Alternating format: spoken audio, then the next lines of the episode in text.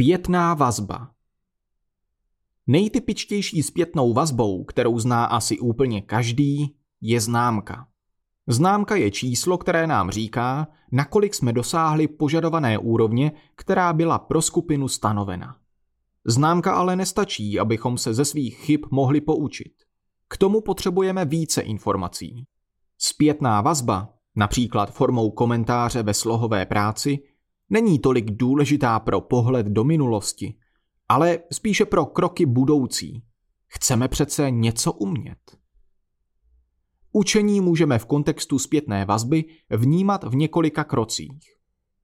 Za prvé, zkouším se něco naučit a protože to dělám poprvé, dělám taky chyby. Za druhé, na své snažení v podobě vypracovaných úkolů dostávám zpětnou vazbu. Ta mi říká, kde jsem teď a jak dál. Za třetí, na základě zpětné vazby se snažím poučit a v dalším tréninku mířit na lepší výsledek. A za čtvrté, další zpětná vazba mi říká, jak se mi to povedlo. Ideální je dostávat co nejméně zpětnou vazbu v podobě známek či bodů, takzvaná sumativní zpětná vazba, a co nejvíce v podobě slov, takzvaná formativní zpětná vazba, protože nás formuje. První potíž je, že formativní zpětná vazba v podobě slov je časově náročná. Každý učitel musí s časem hospodařit tak, aby se postaral o všechny studenty ve všech kurzech. Druhá potíž je, že učitel je pouze ve škole. Pokud se učíme sami či po dokončení formálního vzdělávání, musíme pro naše další vzdělávání najít jiného partnera. Jak z toho ven? Existují přinejmenším tři způsoby, jak pro své učení získat více formativní zpětné vazby. Za prvé, naučit se hodnotit sám sebe. Za druhé, umět poskytovat a přijímat zpětnou vazbu od vrstevníků, kolegů či komunity.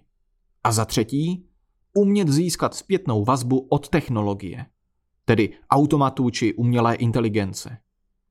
Vhodným přístupem může být také vnímat zpětnou vazbu jako něco, co se děje neustále. Tedy v drobných interakcích s člověkem i počítačem. Někdo nám poradí, že zná novější knihu, než zrovna čteme. A počítač nám poukáže na gramatickou chybu v textu, který zrovna píšeme. K tomu nám pomáhají i běžné interakce, využívání apek, vyhledávání, dialog a diskuze. Po větších úkolech, když se snažíme něco naučit systematičtěji. Reakce na naši prezentaci o současné hudbě od učitele či spolužáka. K tomu nám může sloužit například rozvojové portfolio. A s delším časovým odstupem. Po pololetí, na konci roku, při přechodu do jiné životní etapy a podobně. K tomu nám může sloužit například rozvojové portfolio a prezentační portfolio. Zkuste pro sebe najít funkční systém, který vám zajistí zpětnou vazbu a reflexi ve všech těchto bodech.